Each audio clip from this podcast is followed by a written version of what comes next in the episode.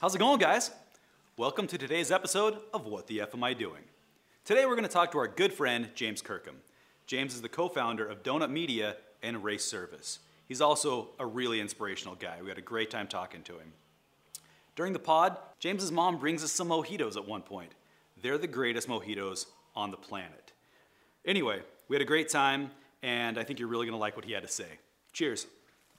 Guys, James comes to us from the world of uh, cars, right? I mean, cars Yeah. and media. Yeah, yeah. I uh, I I didn't really know why, but I got pretty hooked at cars. Actually, it comes to a specific moment in my life. I think a lot of us can relate to, like you know, the one being inspired by something. And I remember a moment in my life when I was probably like 12 years old. My dad took me to a racetrack, and I saw a car pass by, and I remember that moment like burnt into my skull. Like I want to do that. Yeah. So I got addicted at a young age. Yeah. Here locally? Yeah, at Portland International Raceway before like the, all the racing's getting kind of pushed out. But um, yeah, it was like a, a, a champ car kart race back in the day, and um, I think my dad had worked for Texaco at the time, and Mario Andretti and was racing, and um, I remember walking in. We we had an opportunity to go meet him, but I remember walking into the to track and seeing a flash of color fly by and like the loudest noise you could ever imagine. And it was, I remember seeing like Brazilian flag colors and then seeing a crowd of people with a Brazilian flag, like holding it up and being proud of that person, whoever that was, and that, that it just like vibrated my whole like existence. Yeah. And, uh, and thinking to myself, I want to make my country proud racing cars and risking my life for a living. So That's so started cool. chasing, chasing that. Yeah, it's been a wild ride. So, um, obviously you're not racing now, but that that, I mean, Yeah. I would say really formed kind of maybe who you are. Is that yeah yeah so like the addiction to to racing i, I didn't really know how to get into it or what to do to it uh, uh, or to, to get in and we actually like nate and i did a lot of indoor karting and go-karting here and and and the oregon area and especially as a kid in oregon like you know there's not a heck of a lot to do in the in the wintertime when it's pouring down rain and, Right. and uh, you want to be inspired and uh, especially if you're into cars and luckily there's an indoor go-kart track that we spent a lot of money at and uh, um, got addicted to and I think we and- might be going there later today. That'd be really rad if we make that happen. Let's do it.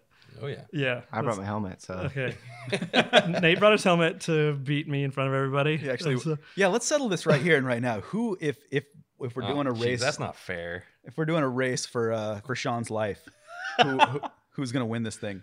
um, I'm gonna say Floyd would probably win this race. Floyd. I knew it. Uh, Floyd, the He's getting some rest for the big race yeah, right he's now. he's resting up. That's because he's always so chill.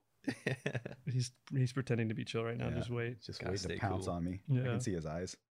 Yeah, but it, it's it's racing, racing, and and uh, competitiveness is very much an addiction, and so I uh, I chased that forever, I, however I could. I, I I graduated high school and didn't really know how. Like it was always something I wanted to do. I I, I went to LA because I thought there was like more opportunity in LA, and um, I was at music business school, and um, I f- well I went to a design school for a few weeks, didn't like that, left went to music business school didn't know what the hell i was there for. But the first day they asked us to get an internship. I'm like cool i can get an internship whatever. And so i like drove to geffen records and got an internship with snoop dogg. Actually it was mca As records at the does. time. Yeah Just first like that. first day in music business school. Um, uh, internship with snoop dogg and his business manager frank cooper and was exposed to that world in a weird way and spent a year doing that and amongst other things i had a few jobs and what what comes with the before we pass the Snoop Dogg thing? What kind of Yeah, comes with Pump the brakes. being an inter- intern with Uh, with Snoop? Like, it- what did you do exactly? Not that exciting. I mean, there was definitely exciting moments. Um, sure. You know, I it was it was weird. You know, like I'm at that point the, the industry would change a little bit, and it wasn't like. But he he was involved in a shooting like my second week. You know, I think somebody was shot at or something my second week there, and so like feel feel the, like being in the room with those calls be, coming in and like him his business manager trying to figure out what to but my job was pretty much like listening to terrible mixtapes of terrible artists that you know um, we're, we're sending in because at the time that was how you got signed right you sent in all your mixtapes to Right. and then they give an intern uh, like the the numb job of just pretending like It's they're- the interns that do that stuff. yeah so i- in your Yeah. interview, were you uh, judged on how well you could roll a blunt? Um, I tried to show them that, but they wouldn't. Um, they wouldn't. Frank Cooper, his business manager, is very straight laced, and I, I was really disappointed by that. Um, but I did, I did have to um, um, take care of all their invoicing from different like the, their recording sessions would be like thousands of dollars of miscellaneous. That's the category for blunts. thousands of dollars of miscellaneous and then alcohol. And i would have to like sort receipts and and do some basic accounting shit. I don't know. I think they were just like but, but anyway my last day there then my last day there, there were I walked into the office and um, Frank's assistant, um, she told me, "Hey, you know, it was a really interesting time, in the music industry. Um, so it was MCA Records, the first ever record label in America. Um, what's his name from American Idol? Randy Jackson. Um, Randy Jackson was an A and R, um, so his office was right in the building. Oh, Uh. Across through the door into Geffen was where Jimmy Iovine was, you know, running 50 Cent's career. 50 Cent was like top of the charts then. Eminem.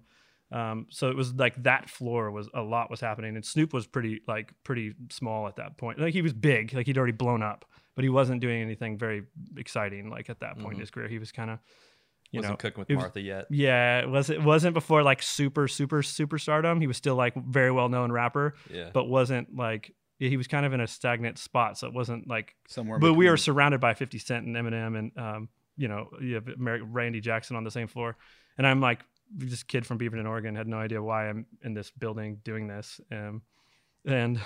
Uh, the last day there, they, um, they, they, the lady was like, "Hey, uh, will you clean up that office?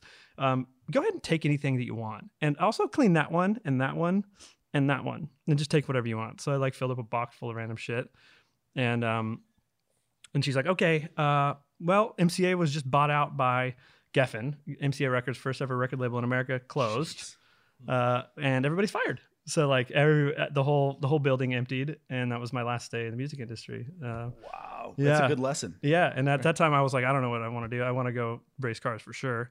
So I moved back up to Oregon. Um, I knew I needed to figure out how to um, make money. So I started selling real estate, and sold within three months. I was kind of I was I was licensed and selling real estate at like 19, 20. Like I just turned 20. Um, and uh, and so I built a race car, and then kind of just started chasing that that goal for the rest of you know till now and it's it, yeah it's evolved and into a media business so media the media business takes up most of my time right now Right. So I, I still to this day absolutely love that car. the what, what, that car, thing- what car? What car is it?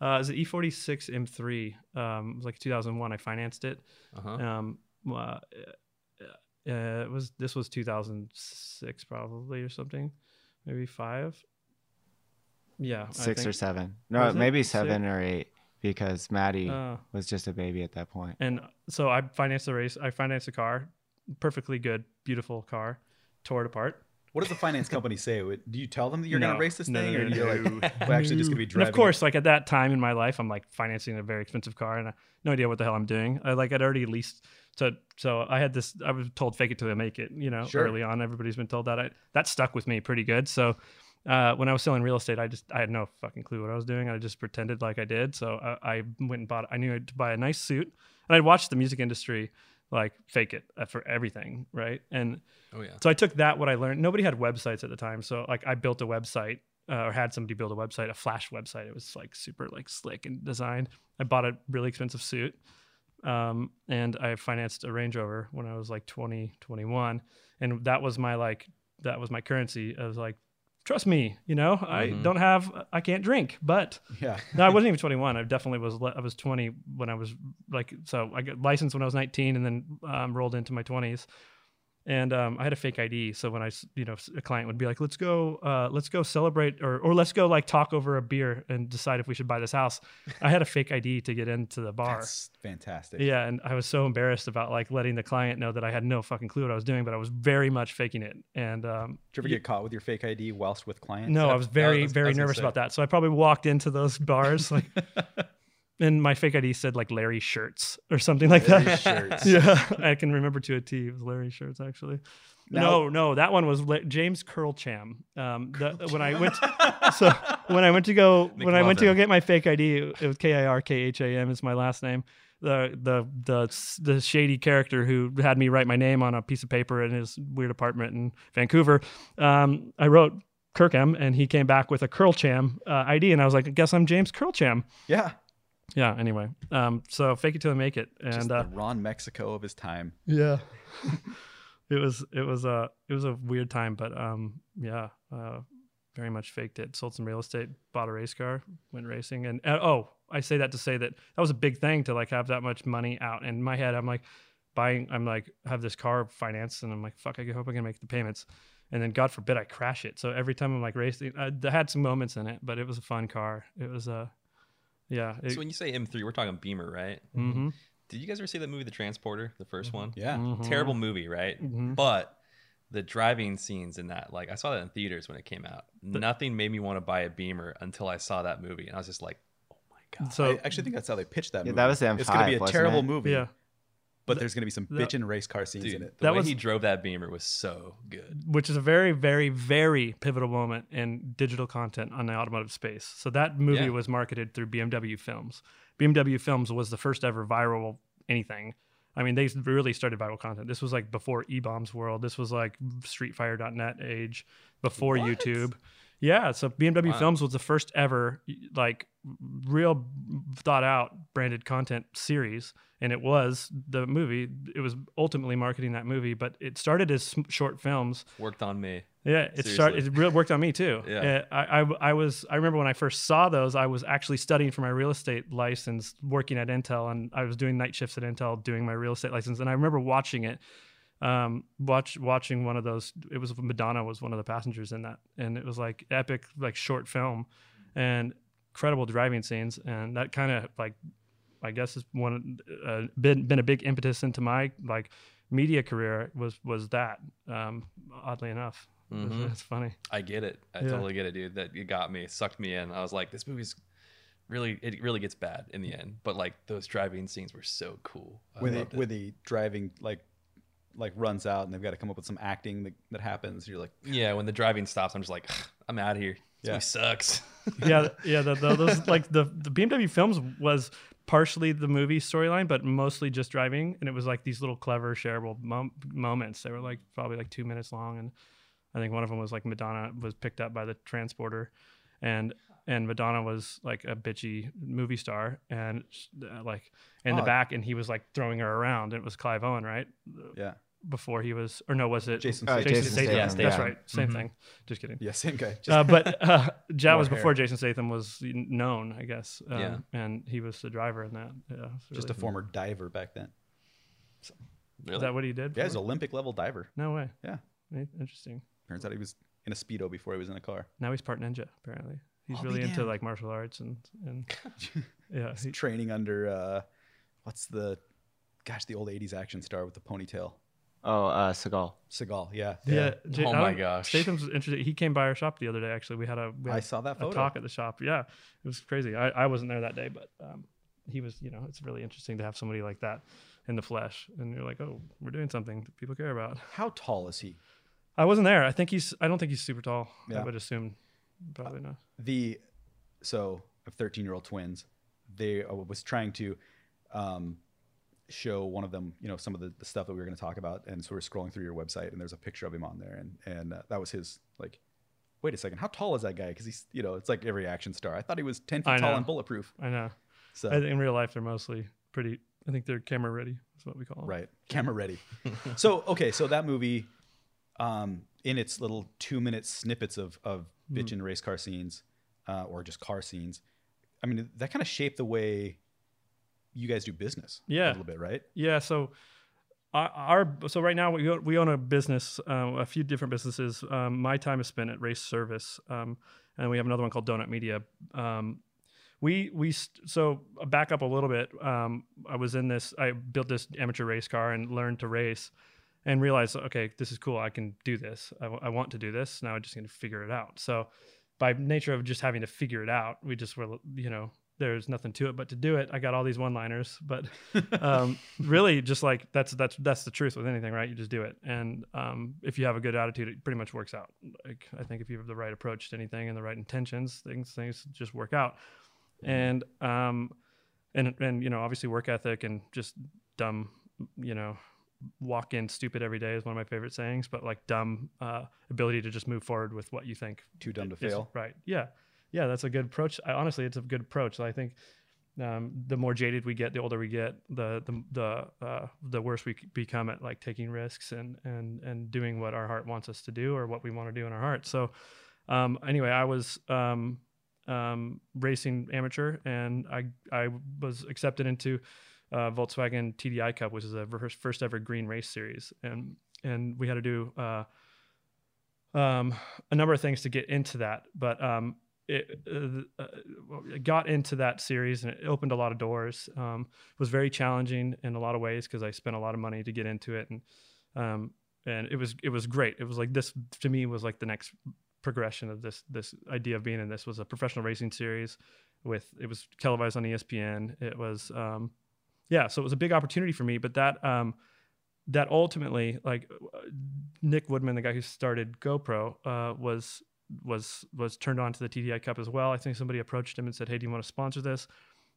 So the first thing that GoPro ever sponsored outside of surfing was the Volkswagen Jetta TDI Cup, and that was the the series that I was in. So the first race, I remember Nick Woodman, the guy who started GoPro, putting cameras on my car before the start of of of this the first race in this series. And literally, this like surfer looking dude, total fish out of water, running around with a bag of Ziploc bags. The cameras were only, you know, ran for X amount of time, or Ziploc bat- Ziploc bag full of batteries, and he was changed. Like I remember, like the the one minute warning before the race starts, and he's like frantically trying to put the camera back in the thing. I'm like, what is this thing on my hood, and who is this surfer guy standing in front of me?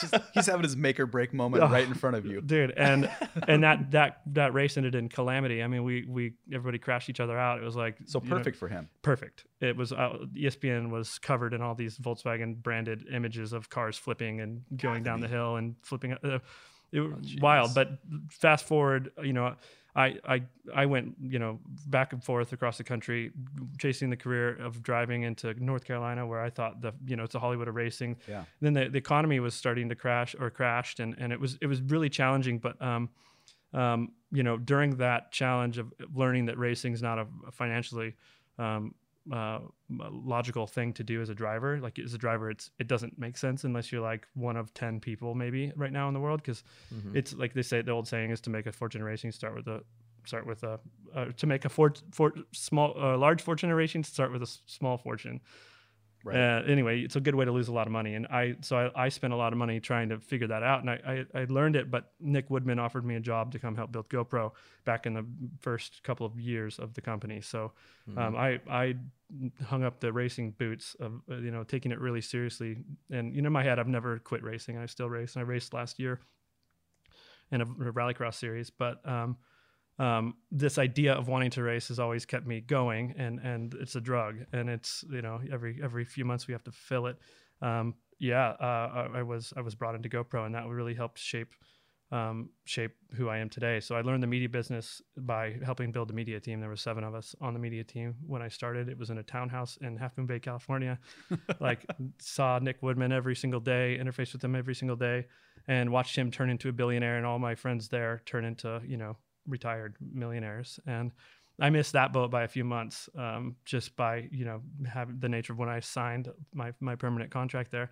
But I quit my job on the runway of the San Jose airport. Nick flew me in his G6 to go off road truck racing and with a bunch of billionaires. And the whole time I knew I had already committed to start the, my own company because I knew that uh, in order for me to pr- be on the level that I wanted to be, I had to do it on my own terms. So, um, yeah, I um, I quit GoPro on the San San Jose airport runway, um, getting off a G6 after having like the most epic meal into the sunset, drinking beers with some of my you know best friends and, and heroes at the at the time. You know, um, really looked up to Nick. to make then. It was tough. I was very nervous. I was like Yeah. the guy at dinner that's like, "Che- "Cheers."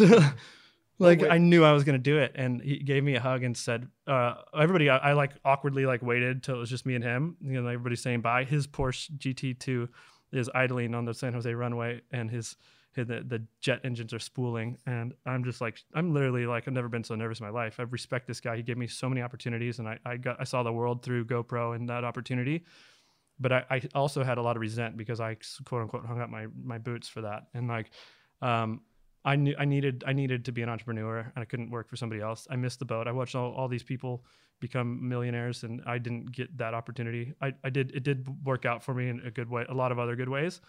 But I still I had a I had to man up and tell him face to face that, hey man, like, but it was this moment where he gave me a hug and he's like, fuck, we made it. He said, we made it to me. I was like, Oh. And you're like, actually, I was like, bro, you made it. And I was like, and no offense, I'm so grateful for this opportunity. And I gave him a big hug and we sat and talked for a few hours actually. He, he, and he picked my brain as to my intentions of leaving. And it was a pivotal mo- moment in GoPro because um, at the time there, there was a lot of employees and everybody had been brought in for uh, bringing the co- pump- company public and it had just gone public. Stocks were soaring. And then I could feel internally that it was, it was, you know, and I think a lot of companies that are new to going public you There's know have their down, bit of a downfalls. Yeah, yeah. there's a down. That's it's part of the nature of business nowadays, and it's it's a little bit sad because there's a lot of greed in that. Um, I saw the writing on the wall and pulled the plug, and I think I was one of the first original employees to leave, and it was bad, a bad look internally. And so the next day they offered me double the salary, double my stock. Then I still already committed to starting Donut, which was a media company that we started to um, to to answer kids don't care about cars. So we started making digital content that Yeah. was aimed at millennial audience. Um, Yeah. And I said, peace to GoPro. What do you? I mean, I think there's probably never a great time to to quit something like that. But what I mean, if you knew then that you wanted to go after that that the best moment ever, Hmm. you know, and you drop down out of the sky and and, and you know touch down. If you know you're ready to go at that point, then then you're ready to go. You're ready to go. There's no looking back. Yeah. Yeah, that's So- it. I felt like I felt uh, there was on it honestly that day it felt you have to listen to it, I guess, because there there was in in that moment of what should be such an amazing moment, such an amazing time of life. I felt um I felt like I'm never going to be these guys. Right. I felt like the biggest odd. I felt like I was on my island by myself. As much as the opportunity was great, I had to I had to to leave the island and start start my own. That's got to be strange. I mean, to know that you were literally days away from being a lot of those guys, but just could never break through that little glass barrier. Yeah, it was interesting. It turned out to be the right call. I mean, the, the, the um, I mean, for a lot of ways, and I think it was a tough decision. But um, you know, I watched the company unfortunately struggle for the last you know six years. Well, we've started a few media companies that have done really well. Um, we still kill ourselves every day to to keep the lights on, but um, we're very grateful. We have amazing clients. We work with some of the best brands in the industry, and it's all a nature of because we all wanted to go racing, and we just needed to keep doing what we're doing to make it go, make it happen. So let's talk racing for one last second. What uh, if you could go just to be dropped off in any situation for racing and money wasn't the you know the, the answer? What do you race? Uh, I mean, I never envisioned it for myself because I I understood the uh, the challenges of becoming a Formula One driver. I guess when I was really young, I, I, I wanted I wanted that for myself, but it's it's a it's a it's a family's lifelong commitment to make a Formula One driver a Formula One driver, and that's the ultimate. That's the pinnacle of the sport. That's the pinnacle of business. That's the pinnacle of sport in general. I mean, it's a multi, it's a billion dollar a year for two car effort. I mean, that's Ferrari, that's Mercedes, that's that's thousands of people working towards two cars.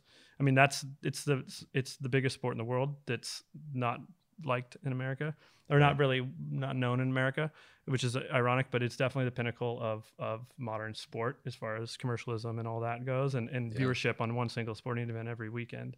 Um, you know, it surpasses soccer because there's soccer spread over, you know, hundreds of teams, whereas Formula One's 22 guys, 22 guys. 22 guys.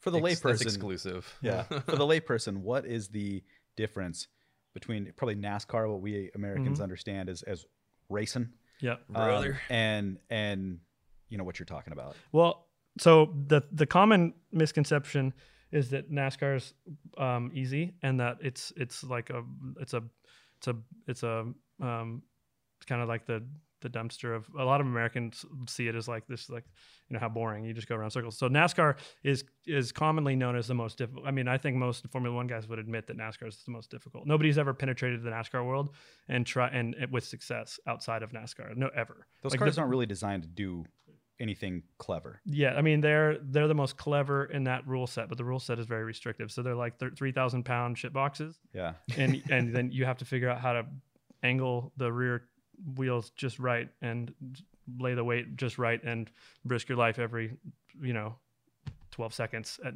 you know at the limit at 170 miles an hour plus.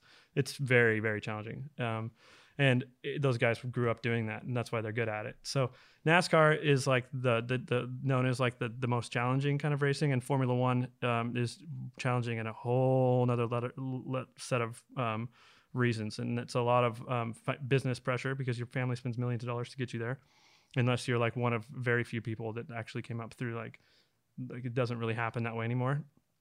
So you you you got all this money on the line.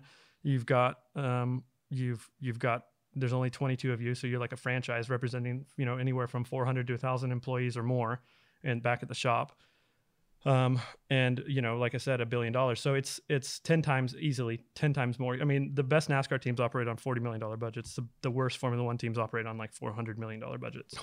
So Wow. um, it's financially it's a whole nother ball game. Um, and the drive from a driving standpoint, it's just precision. You can't be you have to be 100% perfect every lap. I mean, you can't really make mistakes, and it comes down to tenths. So you're like you really like it's you're you're, you're you have to be robotic, and if you're not, then you won't cut it. I mean, even no matter no matter how much money you bring to the table, if you if you, uh, everybody in Formula One's good. Um, there's some people that are less good than others, but it's uh yeah, it's a, it's a whole nother world of of precision. wow. Yeah. I think I'd have to dive into the rally. I really want to try rally. Dude, rally just seems Rally's like so so, much fun. cool. yeah, scary as shit, but i I'm watched one sure. of the Gymkhana movies last night again for the eight billionth time, and I was just like, God, I would just to sit in the cockpit of one of those cars, I would just pee myself. It's it's wild. It's a whole nother level of danger. Yeah. I don't Mhm. really have the rally. I mean, it's fun. I, I've done a ra- a few days in a rally car, and it's like ear to ear grinning fun. The most fun I've ever had is what I did this year, which was rally cross, which is it's like the crack cocaine, or um, yeah, probably the crack cocaine or methamphetamine of of racing. If we talk about racing being a drug, um, or a whip it, right? Well, I don't never done a whip it, but I think that's like a short, real high, real high hang. You don't really know what happened, but you get done with it, and you're like, "What just happened? Let's do it again." Oh yeah, yeah, yeah, yeah. So maybe it's the whip it racing. Okay. Because it's like uh, four to six, sometimes eight laps max of just the most intense wheel to wheel jumping car action you could ever imagine. The the rally cars varying out varying um, grip, so you have um, dirt and asphalt, and um, it's it's it's an, it's over in the blink of an eye. If you don't get the first cor- cor- corner perfect, uh, then you're not going to win the race. So it's it's crazy. It's all about the start in the first corner and then just not making a mistake. And it's like four laps, and you're like, "What the hell did I just do?" Like that, you're you're panting, you're drenched in sweat. I mean, you literally give yourself completely to that four laps, and it's the longest. Like, I mean, unless you're having the perfect, yeah, it's the longest race ever. No matter how good your car is, if your car's good, you're in the front thinking, God, when's this race going to end? If your car's bad, you're in the back, uh, crashed out, sweating, thinking, God, how many laps is this race? It's taking forever. uh, it's it's hard. Uh, it's really fun though. Really fun. when I asked that question, I was really hoping that we would get to rally at some point because because that seems to me like just the I thought it was cool when it became X Games. Yeah. That was really neat. That was like when Pastrana was getting into the scene, I think, right? Yeah. No, he was in the scene before at that. Yeah, he had practiced. Because practiced. North. Carolina, he was that. That was North Carolina. He was there. Kim was there. Tanner was still racing the Volkswagen Polo at that point, right? Yeah. hmm Those guys had been like touch, touch. I think they say with age comes cage. It's just like with all the motocross guys, all the FMX guys, um, freestyle motocross guys. Um, you know, as they they realize they can only break their femur so many times, Right. the you know or s- shatter their pelvis so many times they all uh, started driving race cars uh, a lot of them and so yeah i raced bilco fmx the last the last event it was really fun um, the last event i raced in um, but they the those guys brought rallycross rallycross as a sport was re- is really popular in europe not so much in america but F- x games put it on the map for sure And then to reference your Gymkhanas part, you worked on all the four, five, four- six, yeah. seven, eight? Did- Yeah. did- and then nine. I, 'Cause I nine worked was- on a lot of them i don't know how exactly think- which ones which one is uh it was the one through what, Saudi Arabia or We, Du- Dubai. Dubai. Dubai. So that was pretty Yeah. epic. I watched that. That's the one I watched last night, and Yeah. somehow I hadn't seen it yet, and yeah, it's just silly. Yeah. So Yeah, it was incredible. Like what a what an experience. you were there for that? Yeah. We yeah, both were. Yep. Really? I rode in that helicopter. That's Yep. that was I The one at the very end? yeah. Get the fuck out of here! Oh, except for I was supposed to go in the helicopter when he jumped out, but they threw me out and put somebody else in. But I did go from the from the the heli landing pad to the end of the runway, and so that was my first time ever in a helicopter, and I thought Pretty it was good just the experience. coolest thing. I, So jealous. Meanwhile, right, so- meanwhile, so- I was in the plane getting s- air sick. I mean, we did like fucking thirty r- r- laps in that thing. It's a skydiving plane, skydive Dubai, yellow plane. And I'm like, God damn, one more, fl- one more loop, and I got really sick. Wow. I. I, I apologize. I'm to interview Nate now. Uh-oh. Uh, uh, this is Nate's panic face, by Yep, the way. yep. the real question is, how white am I really right now? So, I'm like, yeah. oh god, This is uh, I have no feeling in my fingers anymore. camera four over there is capturing Nate is most uncomfortable. Uh, so I was thinking of this as I watched this last night, and and Ken does the backflip off the helicopter into the water. Um, one shot at that, right? Yeah, did that one shot. Because I mean, it was dry, obviously.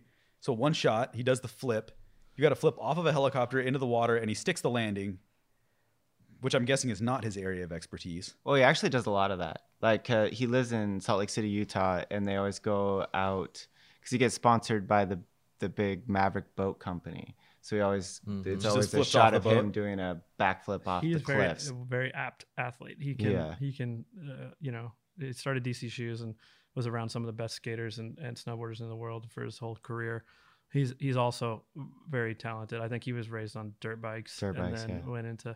He's a very talented dude, and and was a big inspiration into all of this world because Oh, I I bet. mean, he, Mhm. he he took the BMW films thing to the next level with branded content and Gymkhana series, which is the number one uh, branded content series of all time. Uh, you, over year and year uh, over, um, pretty pretty successful, um, and he runs his career off of that one film every every year.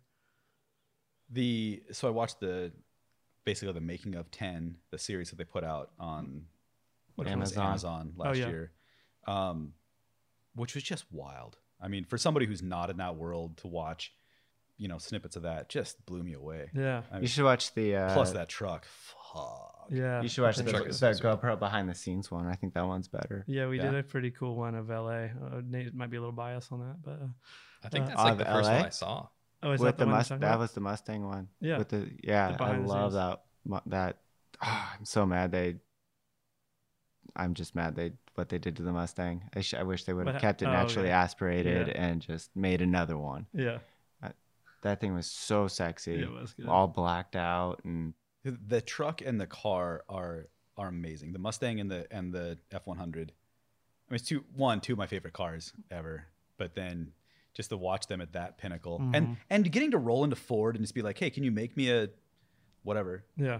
a, a, a Ford of this era? Unlock some budgie for me. yes. Mm-hmm. just Yeah. they, they they they do a really good job and um we we like I was so like I mean he uh, he I'll say it over and over he was so instrumental to our careers in this space you know we like working with him at an early age was I mean to to watch him like just do what he does and because he loves it and just wants to do it on his own terms like when I I realized that there was a point in my life I was living in North Carolina and I was watching all these NASCAR drivers come in and out of of um, the shop and agency that I was working with. It was a uh, my business partner now that I started race service with Jacob um, and Donut. Um, he his dad represented NASCAR drivers. Before that, represented like he's old school American you know racing history. Like they they they launched Evel Knievel's career, pun intended.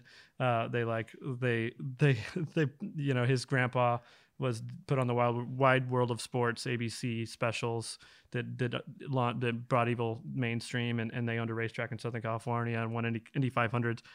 Um, and then his dad took that to the next level and and managed NASCAR drivers. So I, I went to them asking for help when I went out there because I just knew that there was one place for, for it. But fast forward now uh, a decade later looking back at that we realize now like his grandpa was like making viral videos before videos were videos and and and then uh, we we we ultimately started donut and and and we're kind of the next iteration of that a few generations later make you know doing weird shit in cars based on the stuff that we were doing with ken in the Gymkhana series and and really like we started making shareable automotive content to to um um to because all the car companies you know it's a 56 billion dollar a year advertising industry second to pharmaceuticals. Um, it's and that was a few years. That's an old stat. it's a drug of a different kind. Right, and it's uh, they but for the longest time the industry became super stagnant with just terrible marketing, where they were just running, running, uh, you know, running footage of the cars for their commercials, like and giving like you know APR, low APR, like you wonder why kids don't care about cars anymore because you're not speaking to them right.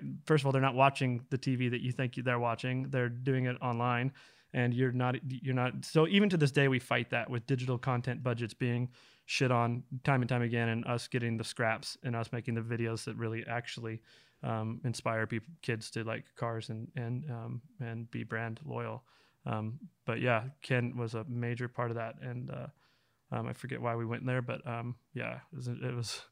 You just summed up our entire podcast. And we live in a funny world where we all pretend like we have it all figured out, and so we like put ourselves in categories, and we we like kind of like you know I think that's the biggest fault in the world is pretending like you have have this figured out. So as long as you keep, remain like, um, I guess open mind is a bad term because I think when you're op- when you think you're open minded, you're actually closed minded, in my opinion. But I uh, think just being a good person and just being willing to like yeah i don't know i think it's it's, it's a special i mean imagine what you guys are doing now is really cool to meet meet so many different walks of life it was. I think for all of us. I mean, because we're kind of all in the same boat, um, Totally. career wise, where it's just Yeah. like literally the what the fuck am I doing? Yeah. And is, is this an intervention have i not because what Yeah, the fuck am i doing is something i ask my, myself every morning Uh, like what the fuck and uh you guys is this intervention am i doing this is wrong? this is how this goes. We say, uh, "What the fuck are you doing?" And if the answer is having a fucking good time, Yeah. then continue on. yeah yeah So- that's true This is one of those like you know those diagrams where if like if yes go this way. yeah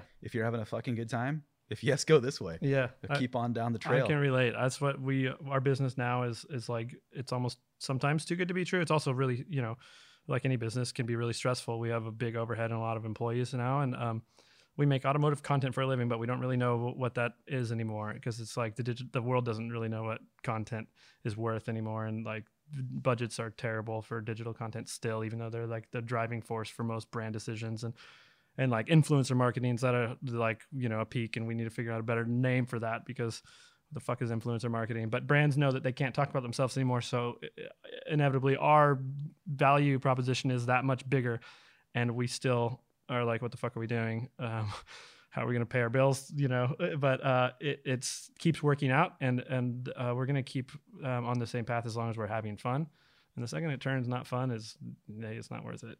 Like it's just not like anything in life right like I can it's too relate to that entirely. it's too short That's Mm. like last job I quit yeah was just yeah not having fun anymore. So I'm out. See ya. yeah Yeah, man. I mean, it, and I don't think it really matters what your level of pay is.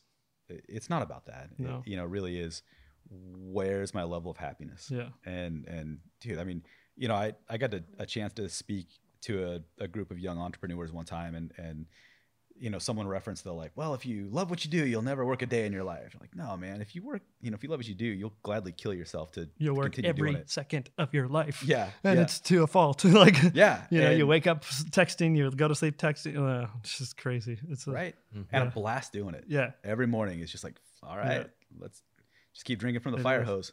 It's getting it's crazy now because we do live in a world where it's like everything everybody's accessible all the time. So i've like my challenge lately has been like really knowing i like not when to turn off because that's not really but like you just have to like make your own time for yourself as well because it's like you know we've been doing this kind of iteration of the of what what we of racing cars and wanting to race cars and working you know in automotive marketing for over a decade. And you know now with these cell phone computers they say like don't want to be strapped to a desk. Well we strap our desks to our hands now Yeah. and we have arthritis because of it. So like like you know you have to find your your balance in there as well. And um, i've been lucky enough to kind of find some balance and um, you know travel a little bit outside of work but also work is so fun that it kind of becomes all blurry and it's all part of work and right. everything i do is kind of working so.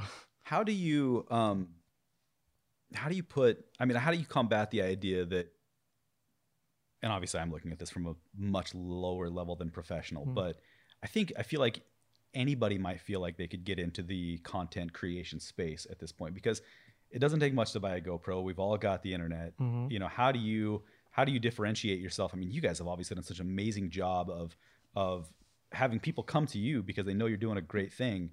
Um, you know, do you combat that at all? Is that a- Well, is that a I mean, well, not even sorry, but not you don't even really need the GoPro or anything. You have it all sitting right there on your lap. Right. They have the editing software on. Apple's the- new yeah. Apple 11 commercial where they're like, this Yeah. whole thing was filmed on an on a phone. Yeah. Mhm. Well, the quality of that, the, well, that was always kind of the thing with I, iPhone versus GoPro.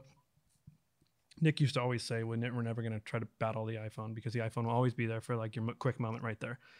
But, uh, you know, and it is, you won't really strap your iPhone to your head. But um, to be honest, I don't, I mean, I don't use my GoPro as much as I should anymore. Um, and I do shoot a lot with my, I don't, I don't personally, I create a lot of like still imagery, I guess, just on the fly, but I don't necessarily shoot videos myself anymore. Um, but I will say that like the the most powerful tool is my uh, sorry uh, GoPro, but my iPhone in my pocket with the wide angle lens, and then then I use the GoPro app because the GoPro Quick app is dope, and it's like it's made to be user friendly. That was the whole thing. Is like with GoPro, you could you could um you you could make the best hardware in the world, but and people would be super inspired. That was our job was to inspire the world. And it was the raddest job ever. Like Right. Go on you trips nailed and, that, by the and way. inspire the world. And it was so, and it would come came from a really pure place. And so, um, and it created the self fulfilling prophecy where you inspire the world, and ultimately, there everybody be, became advocates for us, and it was just this circle of brand advocate. And um, they would make content, they put it out, they tag GoPro, we'd we'd regurgitate the good stuff, and it would just like you know, it's just like this beautiful thing. But um, you, you know, at the end of it, you look back and you're like, or at one point we stopped and said 99.999% of the content shot on here never sees the light of day because nobody knows how to edit. It's difficult to get that content onto whatever device. And you don't know what, there's a lot of technical mumbo jumbo and shit in there that you don't have to figure out. But we, um, yeah, GoPro spent a lot of money and time um, on a on developing their app to have like automatic editing and uh, like really plug and play interface and it's it's it's now I, I don't even think it's branded GoPro anymore. I think it's called Quick, and um, it's um, it's it's you can import iPhone clips into it and it like will make edits for you just by importing clips. That was a big game changer for like uh, summer. Like we'd go uh, go and like jump off rocks and go swimming and stuff like that. And somebody would have a GoPro, and uh, he'd be like, "Oh, dude, check out this jump that you just did." And then he pull out his phone, and then I get to watch the video like right there. Yeah. And I was like, "What? Like yeah, unreal? That And was it's- so cool." it's just like making it actual easy because being before that it was not easy. You know, No, It's like- no, It's yeah. literally the only editing I've ever done in my life that I've successfully made it through to a com- like complete thing was a a trip to Kauai where my sons had a, a GoPro, but we were able to get it back and forth on the phones and edit it with Quick. And I'm like, oh shoot, that took whatever five minutes while I was laying on the couch, you Yeah. know, in the room. I never really integrated the phone and the the uh, the GoPro together. The only the like the one time that I did, I strapped a, a GoPro to a crab pot and threw it in, and I, I monitored the crabs coming in No way. through the I'll phone. watch that It's shit creepy. for hours. Yeah, It's it's, creepy so with funny. that. and Pop just, like- videos are Oh, that stupid sounds exciting good. to me. yeah, it was funny. 'cause That it just like sounds really good. They just show up you know out of how nowhere. underwater Yeah. footage Yeah. has that weird sound, like Yeah. it's so loud but so quiet at the Yeah. same time. Just- oh, that's Eh, They're just good. gnawing at the fish and whatever. and- Oh, I mean, good. I mean, it was grainy as shit and ugly, and but it was still cool. We'll bring some ideas. I don't know. Um, I'm guessing Ken Block and his crew have spent some money on what they do, but I would just as happily watch crab pot videos and and be equally stoked at both Oh, of them. that was the worst too. Like I remember at GoPro, we'd have like this. We had two departments. One was brand content, and one was UGC brand content. We'd go make the videos, the launch videos, and all the shit that um, you know, Nate and I worked together heavily on all that stuff. But um, um, you, so you'd have the brand content, and you have the UGC, which UGC was user generated footage, um, user generated content, and it would and it would be just we just get tons and tons of hard drives and clips and I think we had people that would be out reaching out to people that had like viral videos happening. It'd always be like the most like a kid like walking for the first time that they spent literally it was a real life moment, which is actually obviously incredible. Tons of But we views. we'd be spending like millions of dollars on all this stuff, and all the UGC stuff would be like doing better, and we'd just be like, God damn it, like oh. but it was really what made the business so successful was getting users exp- inspired. I think. Well, because if an average everyday idiot like me can make something that that's bitching, then I think your company has done exactly what they were set out to do. That's it.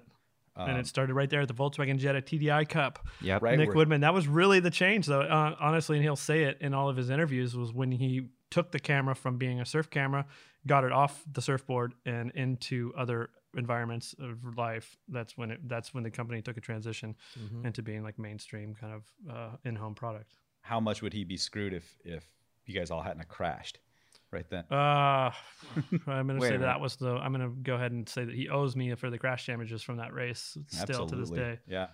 16 grand of crash damages. Holy Oh, shit. jeez. So Yeah.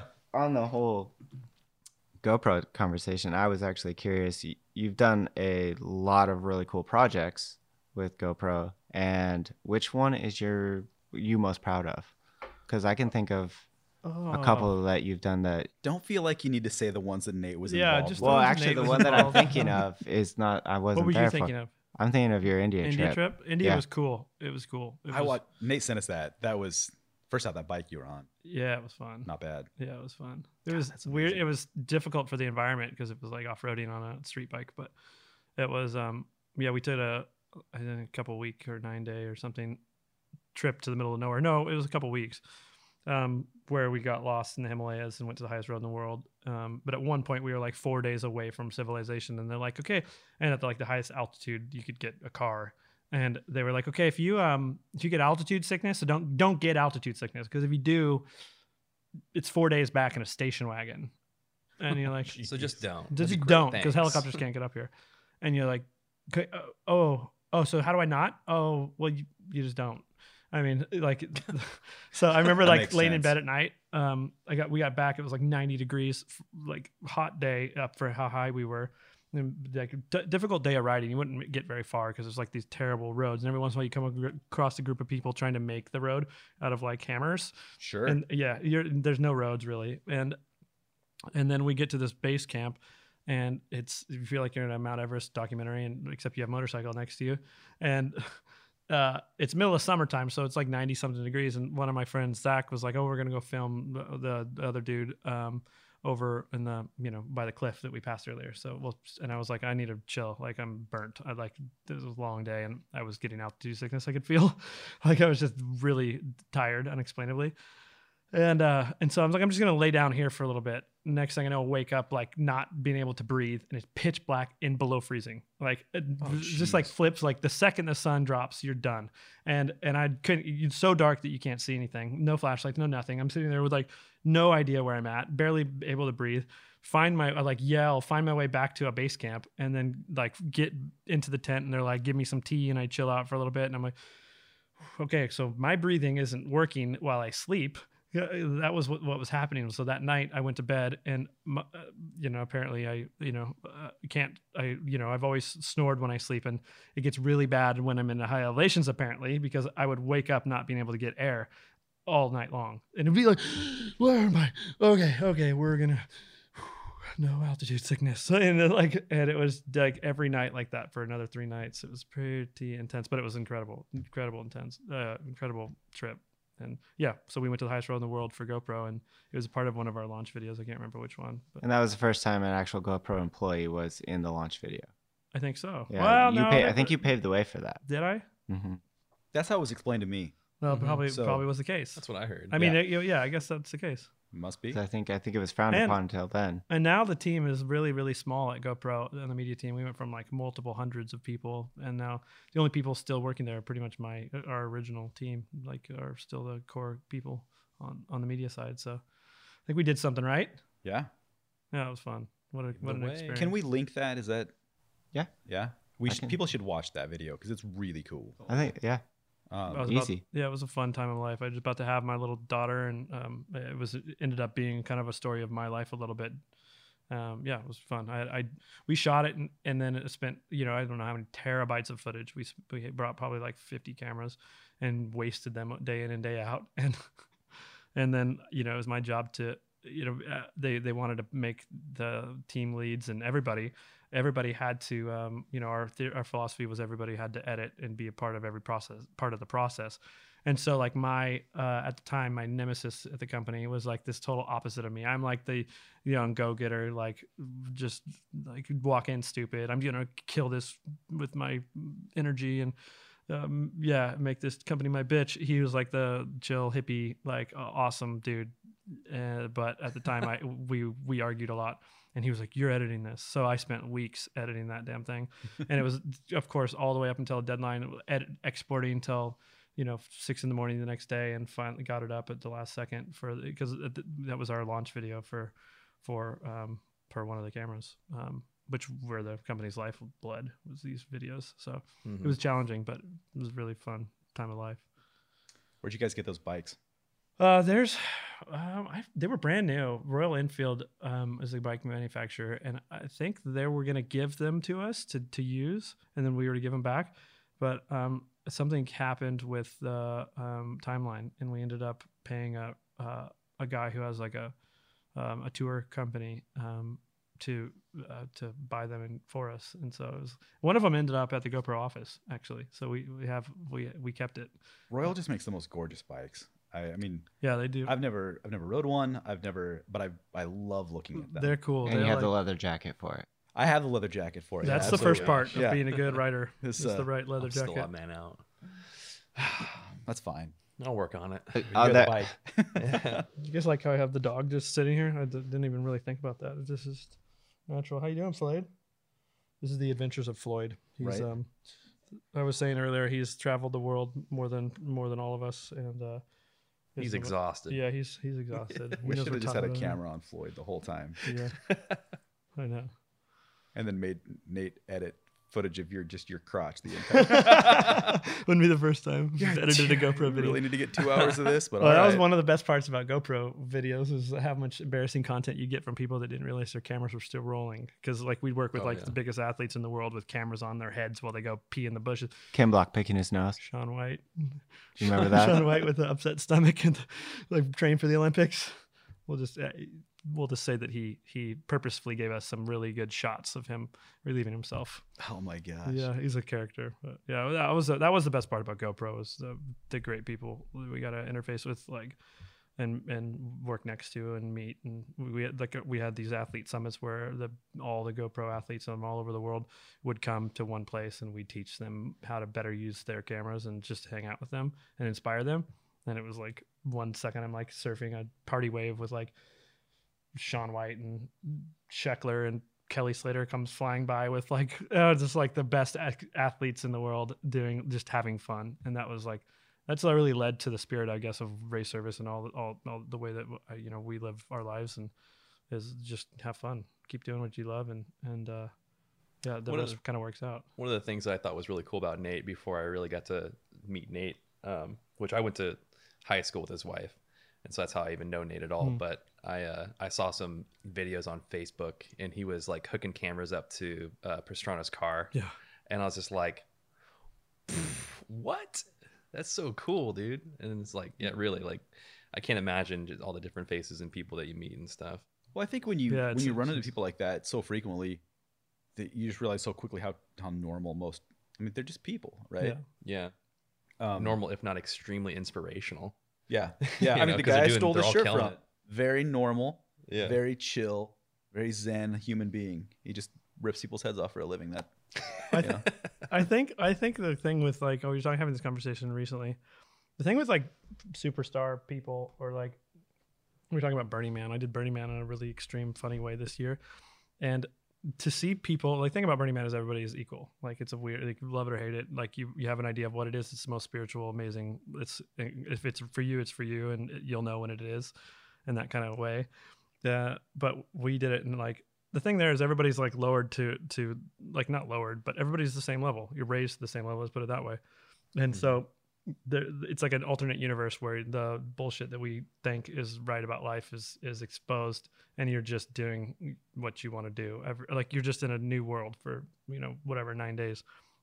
And I think with like having analyzed that situation and like seeing people as equals and and uh, really like we're all just humans pretending to have it figured out. And i think what makes people that are like you know travis pastrana for instance is a great example of this like uh, you know uh, makes people that way is because they've they've they've been filled with enough confidence sometimes a little too much confidence to be like what they to be an open book and to be like powerful and to not second guess their decisions and to just kind of do what they feel is right and to kind of flow a little harder than a lot of people.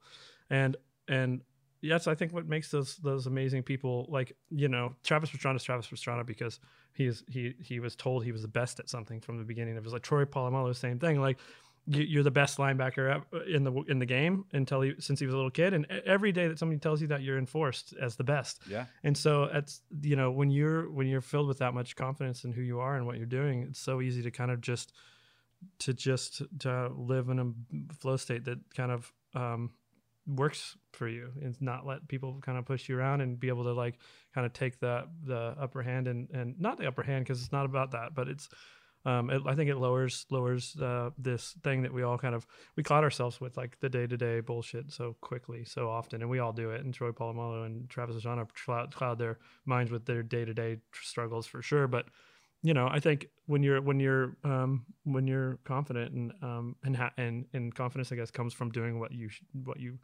like, following your heart and doing what you love. And I think that's that's when you become um, you know powerful like like and powerful in the sense that you live a happy full life and inspire people The most successful people I know are are so singularly focused on what's important mm-hmm. to them, um, and they really just don't allow barriers to be an object. Mm-hmm. You know, I mean, it's just you just you just moving along, Yeah. right? If there's something there, you're just gonna yeah, it's there, and I'm gonna hurdle it, and, and Yeah. off we go because because it can. yeah I think that I think that we should maybe what we should all do is is figure out a way to set up a parenting class for for people that are associated with the most successful people in the world. right Not the most successful people because nobody really wants to hear from them, no but the ones that are peripheral, yeah and so they can come in and just be like, "No, this is like Yeah. this person has never been really convinced that they can't do something. yeah If you could somehow convey that to your kids, yeah then shit, they'd be they'd be all over it. yeah Yeah. Oh, right. That's not an object. That's just a it's just the next step. yeah i think at some point you like for me i learned at some point in my life well you definitely like have i have you know i could go on about like tragedy and and setbacks and shit but like i well i burning man taught me two things Uh, well I, and it won't make sense i guess if I say it just blank but it's everything's perfect and nothing matters um, which i think is a lot of that like uh, that mentality like everything perfect not being that it's like actually perfect like we think perfect is but perfect in the sense that like the universe is balanced and you're gonna have you're gonna have setbacks and that but at the end of the day those setbacks are perfectly balanced with some other positive thing in your life and really i would challenge anybody to kind of to, to challenge that like the universe is balanced like wh- whatever you believe in ba- balance happens like Yeah. You get in what you put out like that kind of mentality or you get out what you put in um, and uh, uh, it's kind of something that that uh, uh, you know i think so-called setbacks um, um, teach you. And um, i think a long time ago in my life i, I realized that um, everything really works out. Like regardless of how bummed out you are or whatever like trust me i have plenty of dark days and and challenges in my life still but you know I mean, you should step back and say it, it does work out if you just do it. Like just like don't get caught up in the bullshit and just realize that this is all kind of a game and like yeah like it's it's it's a made up set of rules that we all um, live by. And um, i think treating people right and following your heart and living with good intentions is kind of gets you where you want to go you know and i guess easier said than done but um, but yeah it's a fun fun powerful place to be in to be like in that flow state and and really just kind of going with the flow for better or for worse trust me it pisses off plenty of people in my life um, but but i think that's that's that's that's a fun way to for me that's where i found my my my uh, satisfaction and Absolutely. Going back to many years ago, I, th- uh, I can't remember if you had this in your dining room in North Carolina or I know it was in your YouTube video back when you were Mm. trying to do the blogging to get Yep. into the racing or whatever, but fail harder. fail and that's harder. always stuck with me. And it's funny to me because now like people preach that like every single day. Like Gary Vee's all about it. Just fail, Yeah. fail, and I- then learn from your fail So many failures, and then you and then you win Yeah. because you, you're learning. you learn so little from from winning.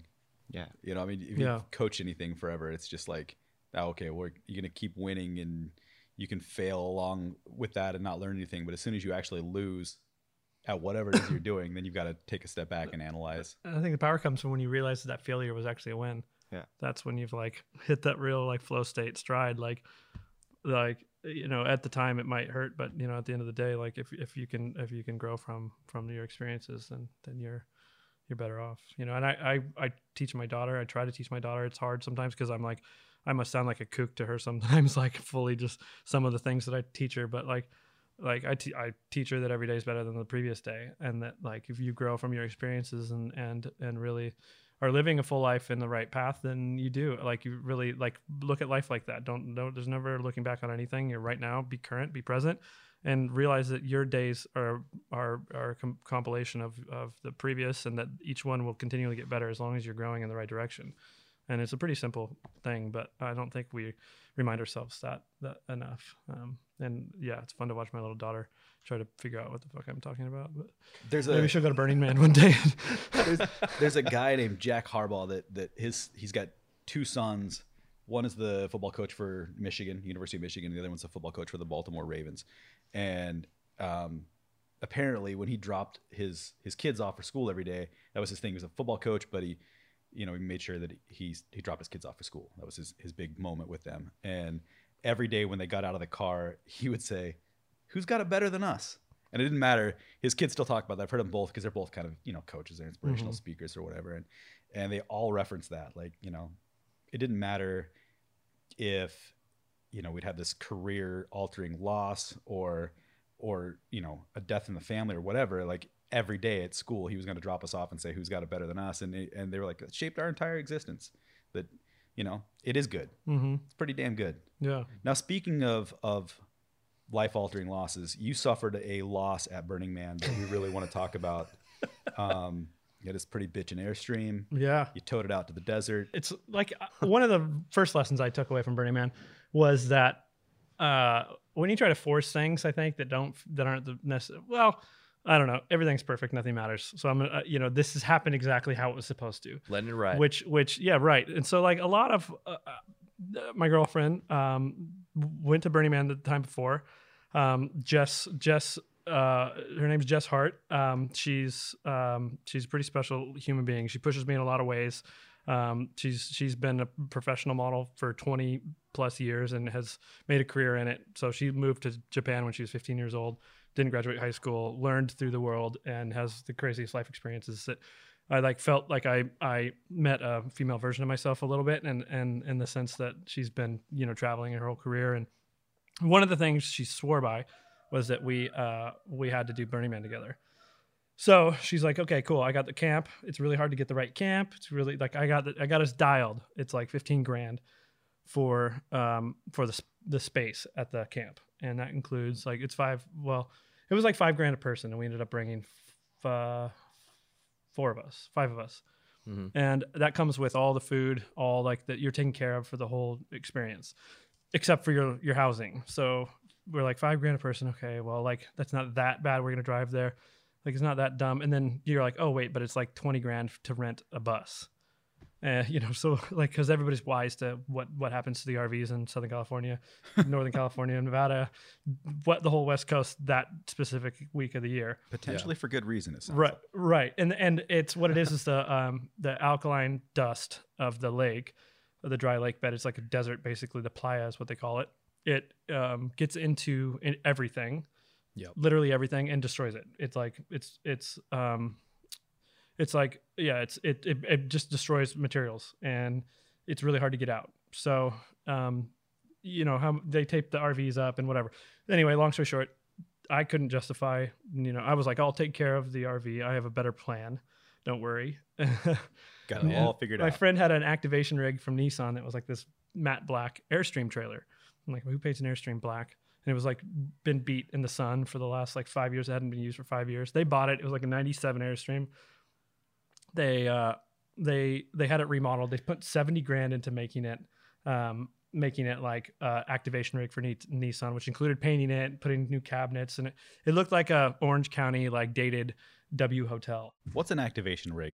Uh, basically, it's like uh, a rig used to bring to racetracks or different places um, where Nissan could brag about things. So they Okay. had like TVs on it and and it, um, you know like a sound system and it was like a meet, little inter a meeting room. So it went to the racetracks where Nissan was racing at, and it had like a Nissan Nismo branding on it. And anyway, so it was like beat. And my friend was like, "I'll sell it to you for eleven grand." I was like, "Oh, that's cool. That's a good deal."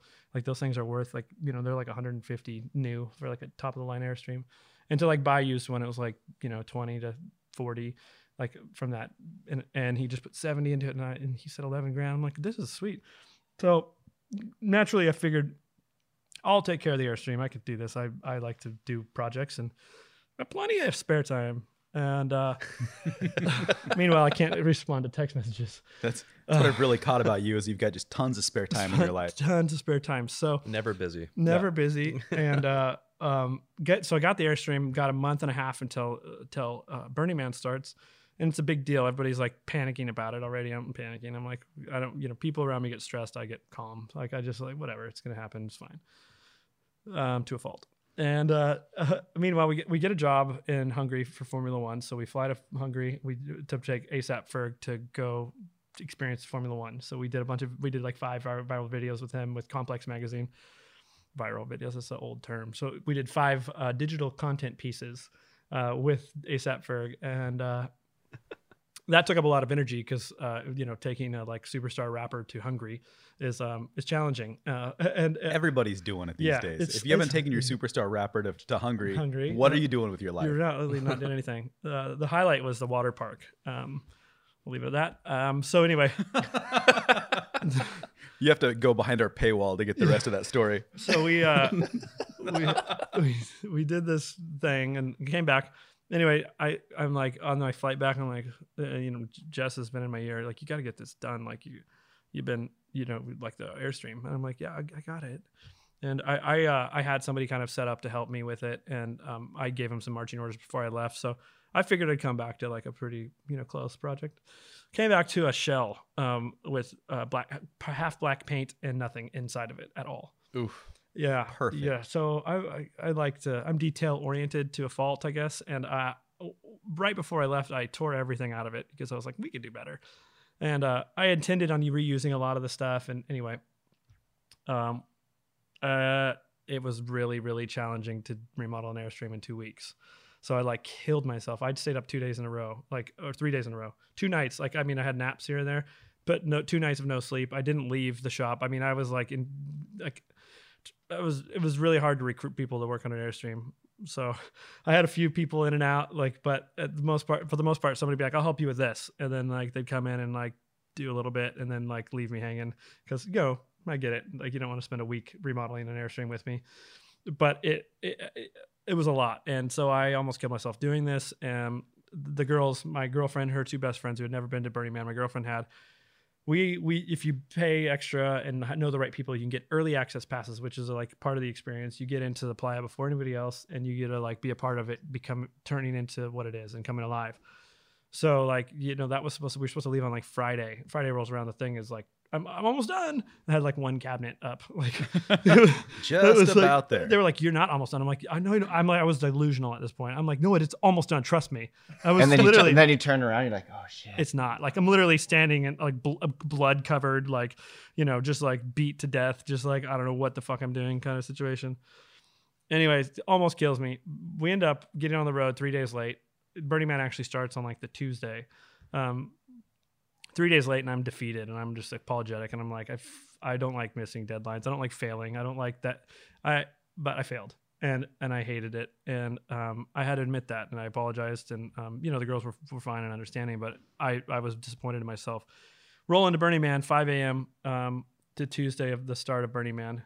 Um, so we we uh, actually weren't really late. We were there right when everybody started showing up, and um, um, anyway, they our rig looked really dope. We have a partnership with Mercedes Benz, so we had a Sprinter that was all decked out race service, and then um, and then we had the matching Airstream that was like perfectly chromed out, like polished aluminum out. It was just like this mirrored finish, beautiful Airstream.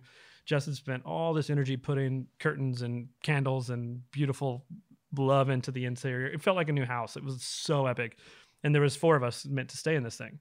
So me and Jess, and then her two girlfriends in the front on the um the the two twin beds in the front, and uh and so we all get there and they're lovely, like uh, like so like thankful they saw me kill myself over this project.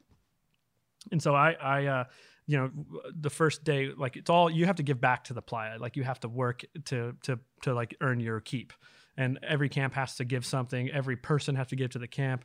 When you leave you leave the the, the ground. You clean your footprints away. So there's literally no trace that that ever happened. You leave it better than you let you got there.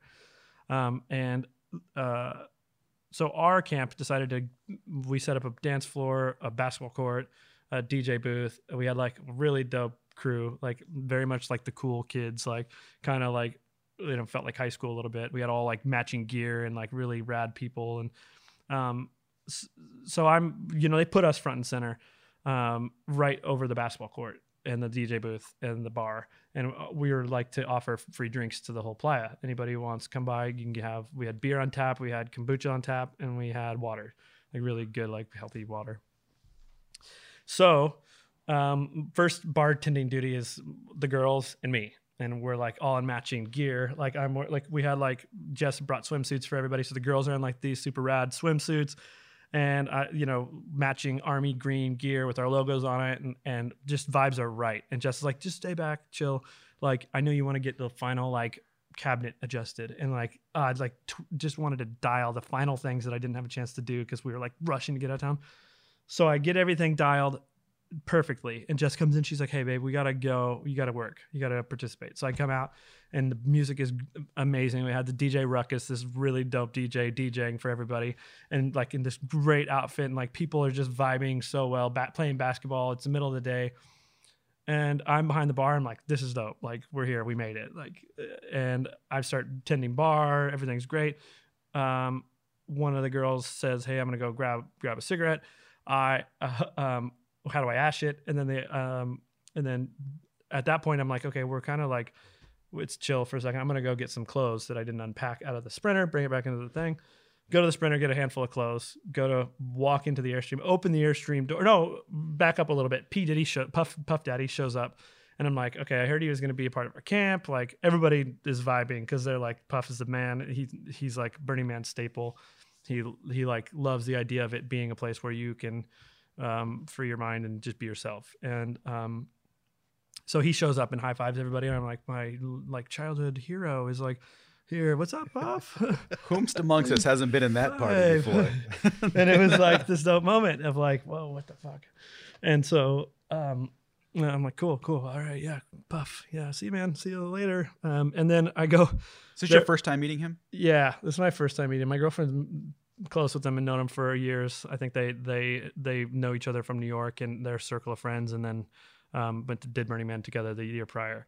But you're just super busy trying to act cool at this yeah, point. yeah. So I'm just totally, you know, I can't, you know, I'm, I'm just, Just playing a it off. normal Just dude Puff- from Beaverton. Puffy Gotta Daddy. be cool. What's up, dude? Gotta blend in. Gotta be Yeah. cool. So anyway, I think I passed the first test. The second test was not um, burning down the t- camp in front of everybody, and I failed that one. so We're Tarantinoing this story a little bit. Yeah. so literally i'm running back. I get the clothes and i'm running back or walking back just like dancing whatever. I got my clothes. Hey everybody. Open the door of the airstream. Flames are fucking pouring out of this this trailer like you've never seen black and and red flames. Flames and smoke like you, you could not believe. Like there's literally no sign of smoke when you look at the trailer but jess had taped it up with gorilla glue has this beautiful clear tape. It's called frog tape it's incredibly strong Shout out frog, frog tape. Shout out to Frog Tape. Thanks for making this happen. So we we frog taped the, every seam. Jess had a lot to do while I was trying to finish the airstream. I mean, in other words, she had nothing. She had a lot of time to kill. Sure. So she decided to frog tape every seam on the airstream.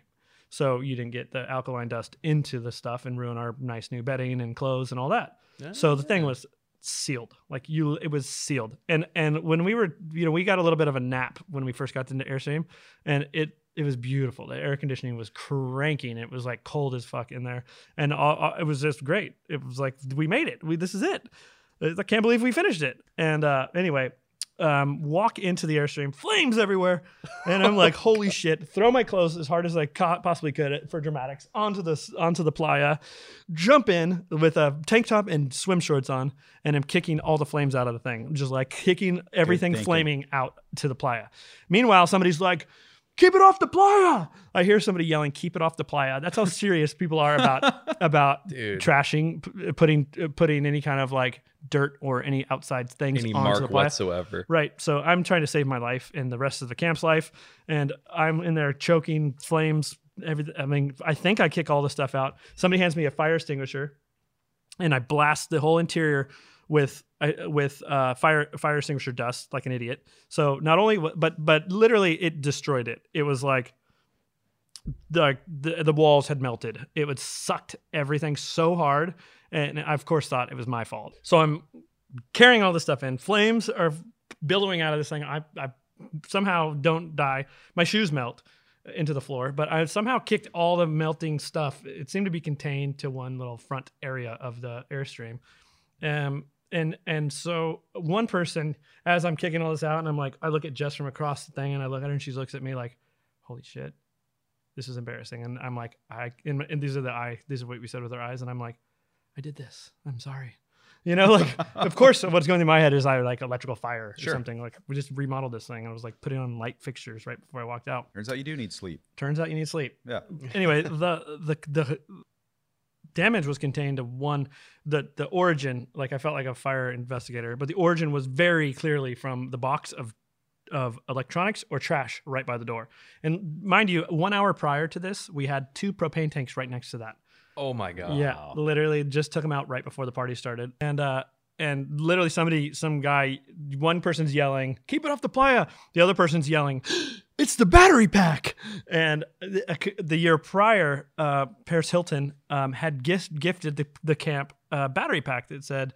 Um, or her boyfriend at the time that turns out nobody liked anyway, so it's all good Fair. uh, that had the logo of the camp on it, and it was like a rechargeable battery pack that you you know you definitely you'd use on the solar powered battery pack. So there's a lot of th- questionable things in that. Nobody had really used it until this year.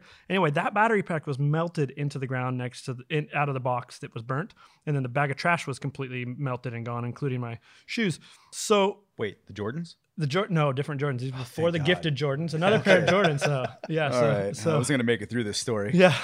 So I know. So uh, anyway, I uh, man, uh, I I I crisis.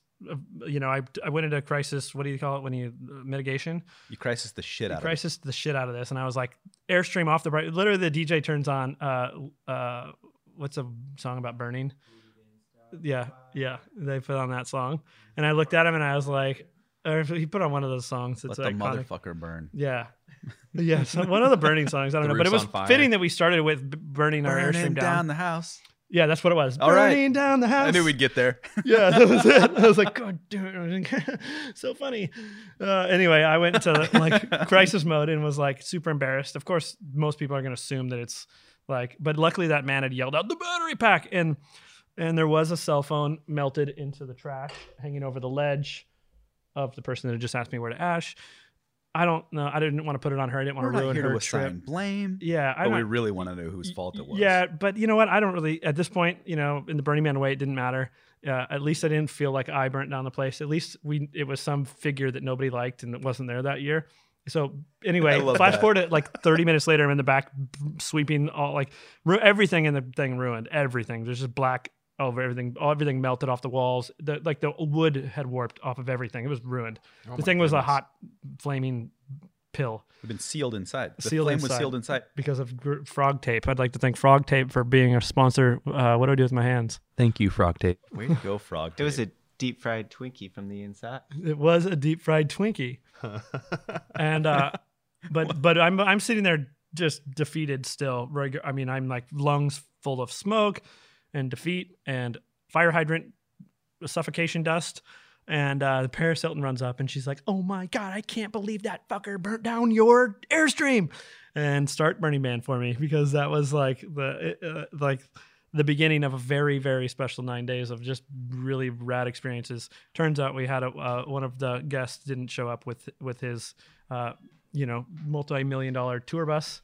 Uh, I think it was a marathon. Um, was it an Oregon based Yeah, yeah, marathon or was it a it was a Prevost? Oh, It was a Prevost, but very much in the same style of, of bus that we grew up idolizing and wishing we could own one day. Anyway, we got us we upgraded our you know eleven thousand dollar airstream into a multi million dollar tour bus. for Way to the turn it around. Yeah, That's, we uh, turned boom, that baby. around, and then spent the next couple of weeks partying with Puff Daddy and Paris Hilton. It was pretty epic. Wow. Yeah, but You know what? Way Everything's go- perfect and nothing matters. Way to go, Paris, for stepping in, making you feel better right at that right moment. Yeah, Gosh. she and to be, She's not going to blame anybody. She's No. not taking. So- well, I mean, not you That's it. specifically. Yeah. I will say that she is one of the raddest human beings on the planet. I, she got a lot of bad press, but she is very, very. You know, we were a product. Those those unique individuals are very much products of of us. You know, and what we've done to them, and and she's given all of that. She's an incredible human. The fact that she's kind of lived through probably the, the moment that we all think of her, you know, her, her moment of fame, uh, living through all that wild press that she got and and kind of been come through on the other side. I'm, I'm sure she's Yeah. fantastic. and the queen of social media. Really, she was the start of it all. Yeah, right. Yeah. What a wild idea. hmm Yeah, but yeah, fa- like later that night, it's me, Jess, and Paris riding bikes around Burning Man and going into wandering into random parties. You know, stirring up trouble. It was like, just where are we? You know, was, but but it's very much like what I was talking about earlier. Where like, it just it was a special, uh, like kind of gauge on on just life in general. Like it's just we could make it way more serious and you know it's we're all so guilty of of um, making it so serious and it doesn't need to be it's just it doesn't. It's just you know have fun and do what makes you happy and the rest kind of works out. So you and Nate, as kids in high school, kicking it in the basement. Do you ever, in a million years, think that you'd find yourself just pedaling around the playa with Paris and your, you know, model girlfriend and just living life? and I, you know i don't know. I guess i kind of always uh, hoped i don't know. Yeah no definitely not. Yeah i mean it's weird it's weird. We, we were talking earlier we did uh, puff daddy's 50th birthday last week and um pretty epic experience. We got to show up for uh like the i would say like the party of the century especially like, it was insane. It was like at one point so we got invited obviously based on our relationship with him Burning Man and jess's relationship with him prior and the the other people there were like you know at one point we're on the dance floor and it's like you know look up dwyane wade standing next to puff and and and and and full circle snoop's there smoking blunts next to him Does he remember you? yeah. oh, Well, I mean, it- you know, it takes some reminding Sure. because it was a long time ago and I was a, little weird. But yeah, That was yeah, it was a weird time of life. blunt or But it's like, hey, uh, Frank for- Cooper, you know me. Uh, oh yeah, what's you know what's up? You Did he call you nephew? And- yeah, he probably call me It's nephew. probably a goal in my life. Yeah, Just to, if, nephew. If if Snoop calls you nephew, you've made it in life. yeah, it, yeah. It was. That's what I felt when I was, especially like You My can't first tell me shit. meeting- yeah. Snoop called me nephew. It's so good. But so so we had Snoop, then the next then Kim and Kanye and and Pharrell and um, Jay Z and Beyonce like, and we're at Puff's house. This is a house party. Sure. So like, and then, then we end up the night at this after party, no bigger than this room, maybe a little bit bigger, probably bigger, probably as big as these two rooms, but on the same level, a little smaller. Uh, with like you know i walk in at the time like we grew up listening to like nelly country grammar and they were playing all the people's songs that were there and like you know like we walk up into this little room and and it's like nelly and and jay-z and and and kanye and g-eazy and like all these like figures that like it's just weird and um it just makes life feel that much more like yeah, it's like we idolize these people, but at the end of the day, we're all the same. We're just like people doing, and and, and that just goes to say, like, do you know, don't have to know what you're doing all the time, but just do what the fuck you want. Have fun with it. Amazing. Yeah, Rick Rubin does a pod um, where he talks to a lot of people like that, and they kind of get into the what was your frame of mind? What were you thinking about when you wrote whatever you know, world famous, iconic song? Do you ever find yourself in a room with people like that and just want to be like, what were you thinking when you know mm. you were like hot shit, and then country grammar fell mm. out of your mouth? yeah. That that that, beat dropped, and and and I look back and Nelly and G-Eazy's dapping Nelly for like making that song, and I'm doing the same, and and he's rapping every lyric, and you're just like, yeah. What more so for me, like especially that. that how influential Puff was in in that whole movement. Like, Yeah, to be at his house with Usher nominating everybody in the room or nominating Puff in front of everybody in the room for b- being the leader of that movement that very much influenced my life. Well, he's Um, like the Frank Sinatra of that group. I mean, which Yeah. is wild to think Right. because, you know, you're with Jay, and Yeah. you know, and you'd be hard pressed to find a rapper more influential than Jay. But but really, it seems like Puff is the guy that, like the glue that brings all he really was, and that's what Usher said. He's like, you you you created this, and it that got the room got quiet, and like I get chills thinking about it right now. He's like, really though, you created all of this, and and it was a really cool moment where everybody would like stop talking, stop drinking, stop everything, and was like, yep. Like really, and to be there for that was really cool. And then to cap it off later that night with, you know, Nelly, rhyming country grammar with J G-Eazy hitting on my girl, you know, like I mean, you know, who hasn't been I there? was like, I don't know. wow, man. It That's was some just, it Godfather was, it was just cool, but you know, yeah, like, but but what I take from those moments is like just to be exposed to other people's way of life and to like living highly in that flow state. Yeah. I think that's probably what you get from Rick Rubin's podcast too, because I think Rick Rubin's a phenomenal human being and he has the ability to draw things out of people and he's like a, a figurehead in, in that space and Right. like and to be able to like pull pull people's take on life out of their head in like a really artful way is is something really special. And I think I think that that's for me what I get from those types of experiences and from those types of interviews um, is is that like life is is really short and is really um, really as simple as just doing what you love and being confident in doing that. And um, and so I, I try to take away from from those experiences is like okay, open to a whole new uh, level of possibility and opportunity. And um, yeah, that's what I took away from that night. That's got to be inspirational just to be in a moment with with people like that and just know like, you know, hey, these guys have done it. I can go out and do it. Like just being around like-minded people that Yeah, you know. really normalizes that kind of stuff. yeah, It just makes it not seem so like uh like crazy. right. It's not un- unattainable when you're in a room full of people that have that have attained it. Yeah. Yeah, and I think that Yeah, goes back to being with the right people, right? And Yeah. surrounding yourself with the right people. So yeah, I try to try to challenge myself in those ways. But yeah, it's really Also, I mean, big ups to Usher for being the guy that gave the speech. right, Right? Not only is the man a badass dancer, right. but he can he can give a speech that that, that stops a room. Yeah, yeah. He's So- he was an icon, man. I uh, yeah, he, he um that was special seeing him there. I think um I'm trying to remember the song. He walked into the party and it was like slow motion, like I forget what song they had. Um, Love in the Club, Usher, Yeah, Love in the Club. sure. Cue it. Okay, that. but but uh that that moment, it, it, like he like walked in and swam in slow motion through the crowd, and it was just like this weird moment. We're like, where the fuck are we? And so then, yeah. you know how you're not supposed to wear like if you go to a concert, you're not supposed to wear the band's T-shirt to Right. a concert, right? Um, apparently that's not the case though. If that person's in the room, you are supposed to play their song. so this was a special occasion like where they were playing all the songs of all the people there and it was it i knew every lyric to every single song they played Sure.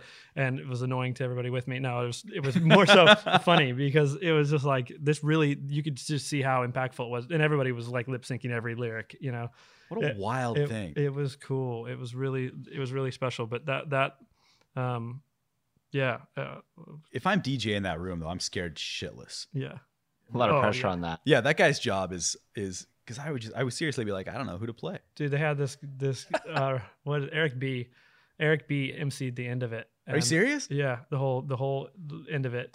And um he had this like i don't know i probably should know who this dude is because everybody else knew him. I don't know who it was.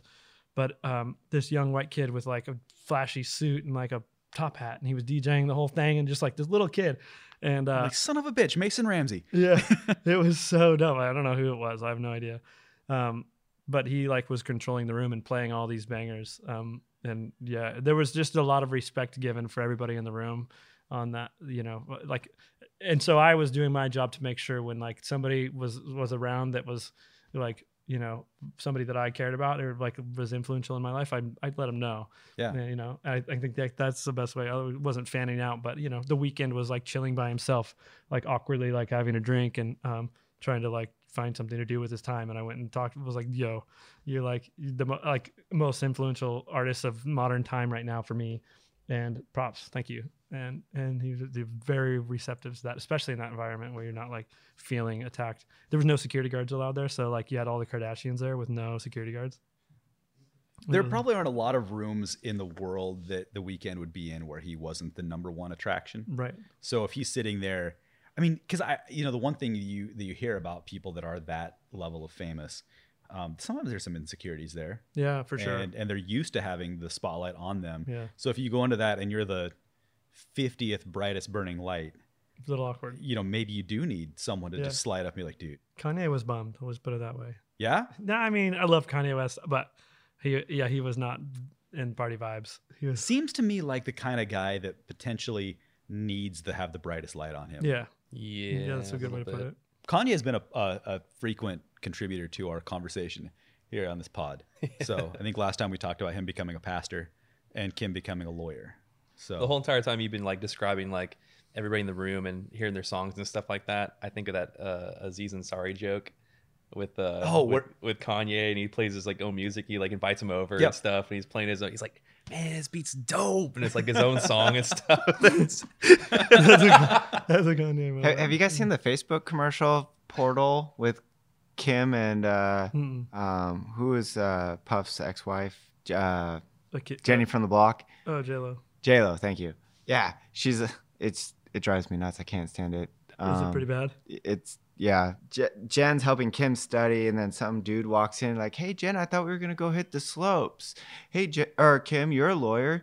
Do something." She's Oh, like, "I wow. choose not to accept the case." Uh, and then he's like, "Objection." She's like, "Overruled," or the other way around. Whatever. However, it- I can't I only watch it. Portal Well- commercials with the Muppets. J Lo. Yeah.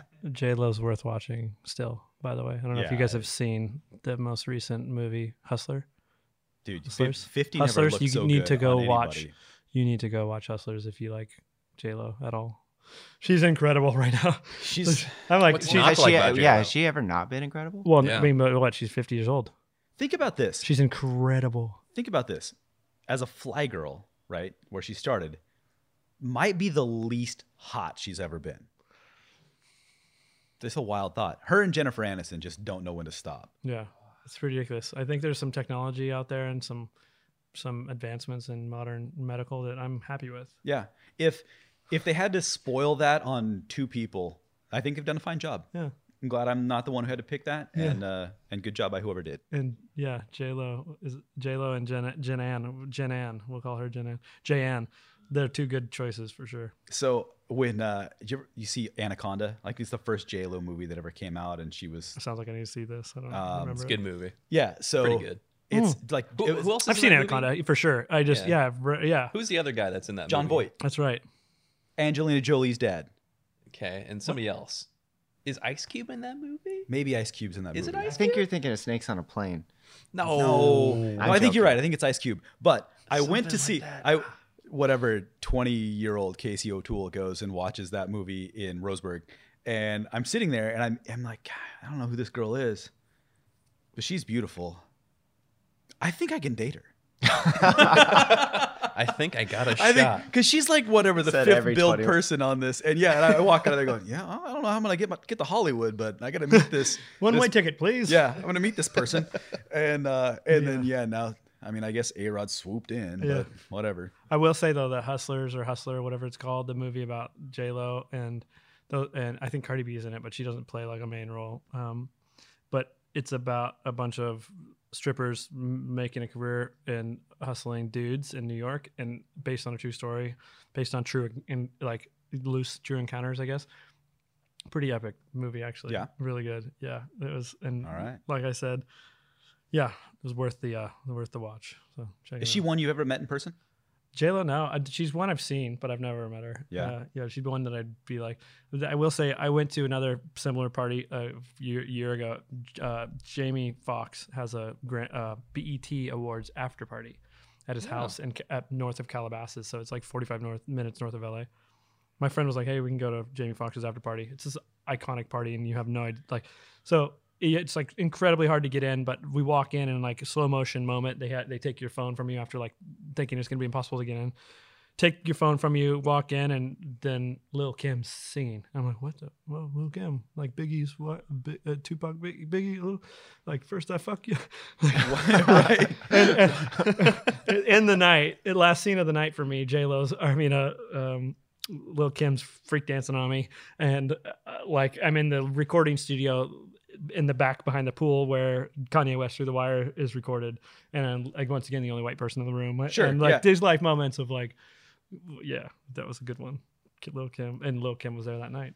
That uh, So if you're listening to this and you're a 17 year old kid in Beaverton, Oregon, sitting in the suburbs, and you're thinking, you know, how am I going to get there? What am I going to do? Um, listen, just take notes because at least one of us has made it out and figured it all out. day by day. Day by day, what It's touch the and go. fuck am I doing? You really are the poster child for this podcast. Yeah, what's happening?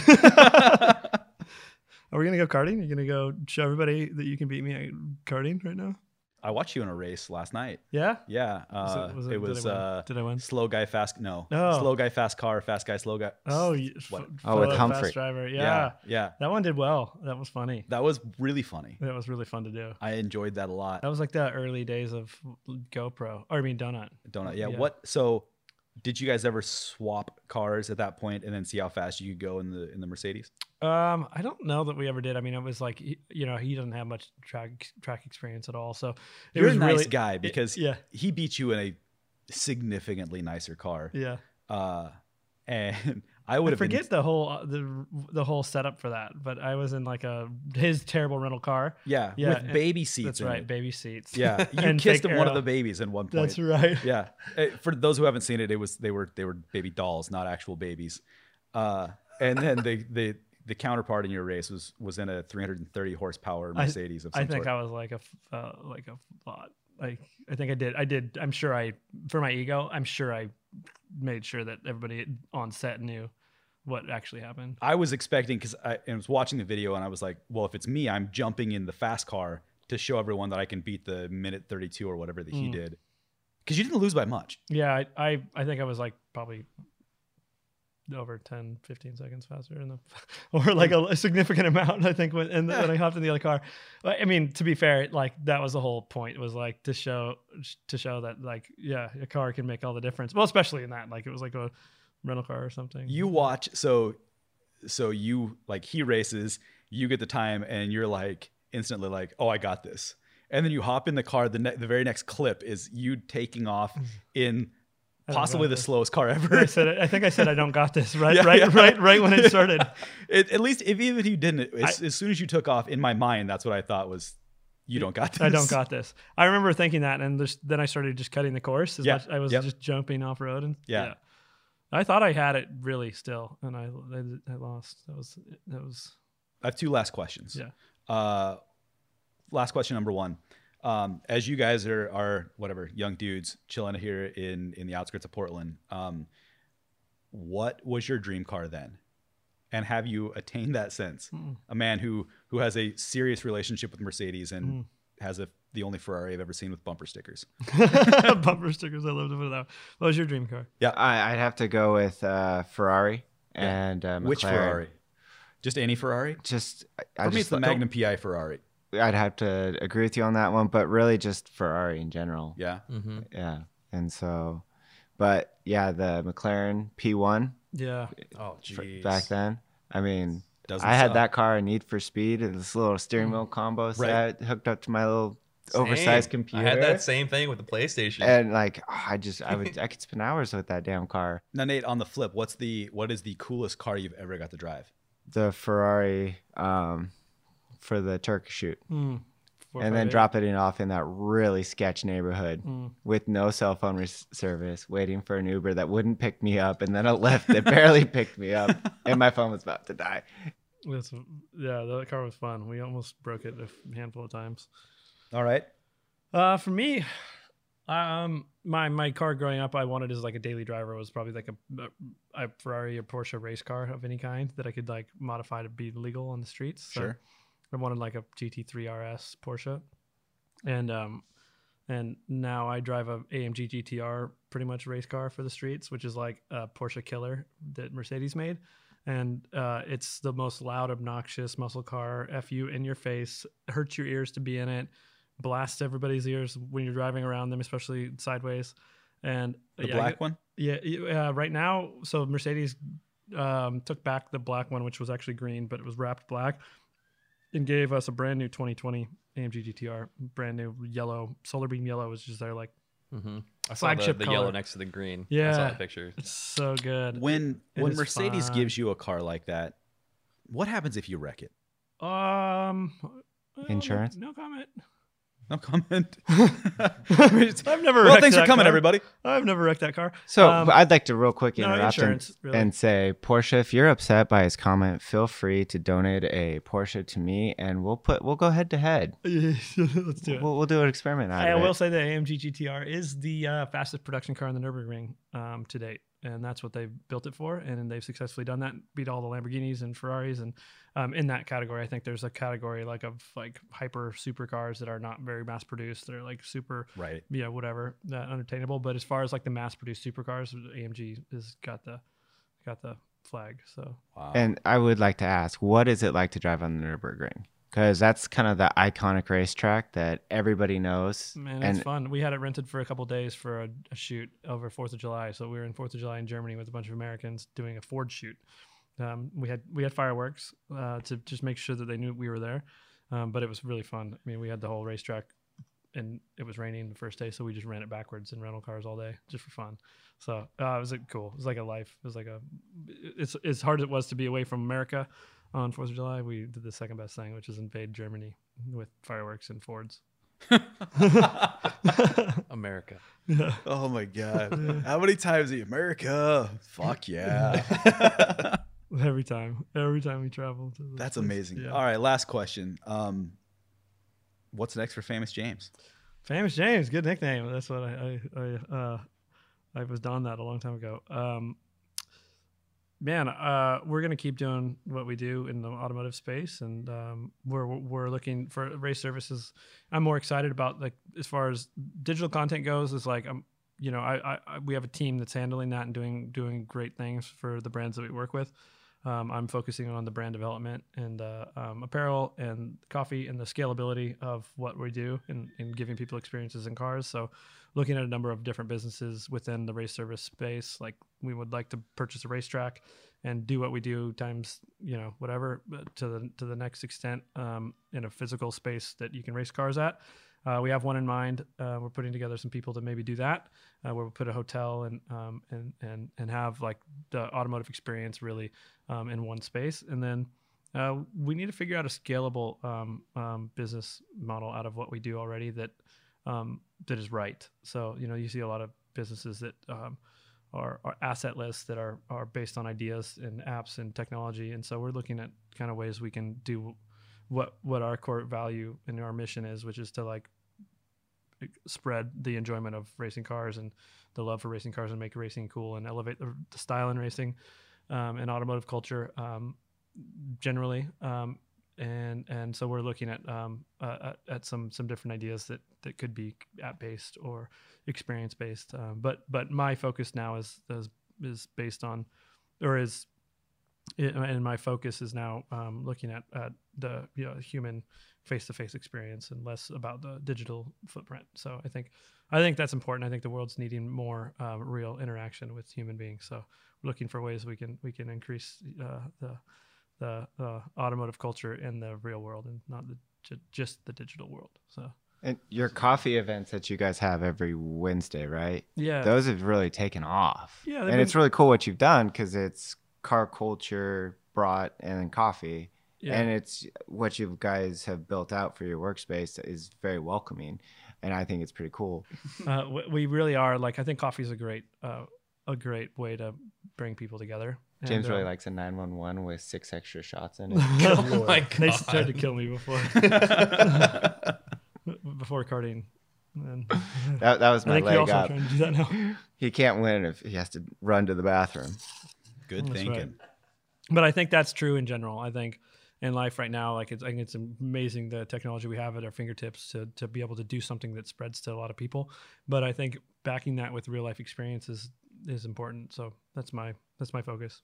I think that uh, I can probably speak for for all of us here, but um, yeah, I'm bummed for you that you didn't make it huge in racing, Hmm. but I'm stoked that you didn't because we get to see all the Yeah. stuff that you've done to bring car culture and just culture in general to Yeah. people in quick 30 second to two minute snippets that that I mean I've been able to watch and just I mean blown it's changed the way I watch Yeah. things online and it's got to be pretty cool to realize that you're a pretty giant chunk of why pe- the entire world watches the way Yeah, they watch. Well, thank you. Yeah, it's I um, yeah, I I think it goes back to that kind of we're right where we're supposed to be Yeah. thing. You know, and you can fight that and be bummed about the way that things turn out the way they do, because you know. It, but I think it all comes back to perspective, and I'm very, very, very grateful to be where I'm at, and um, and I feel like I'm doing exactly what I'm supposed to be doing and have been the whole time as I look back on it. So. um, yeah, it's uh, it's pretty special. Absolutely. Well, Yeah. thank you so much. Thank you guys. Thanks for letting me talk and share my experience. And uh, yeah, this is all just a weird, you know, experience and game. And uh, you know, I think sharing stories is the best way to kind of And make it mojitos. make more sense. And mojitos. Um, shout to Sharing your mom mojitos. for goodness gracious. Cheers. Thank you, Cheers. Thank you guys. Let's go race. Let's do it. Yeah, I'm super down. All right, guys, that's the show. Thanks so much for listening. We really appreciate it. Hey, if you haven't yet, do us a favor subscribe, rate, and review. It helps us out a ton. Until now, until then, until later, we'll see you next time. Maybe just until next time.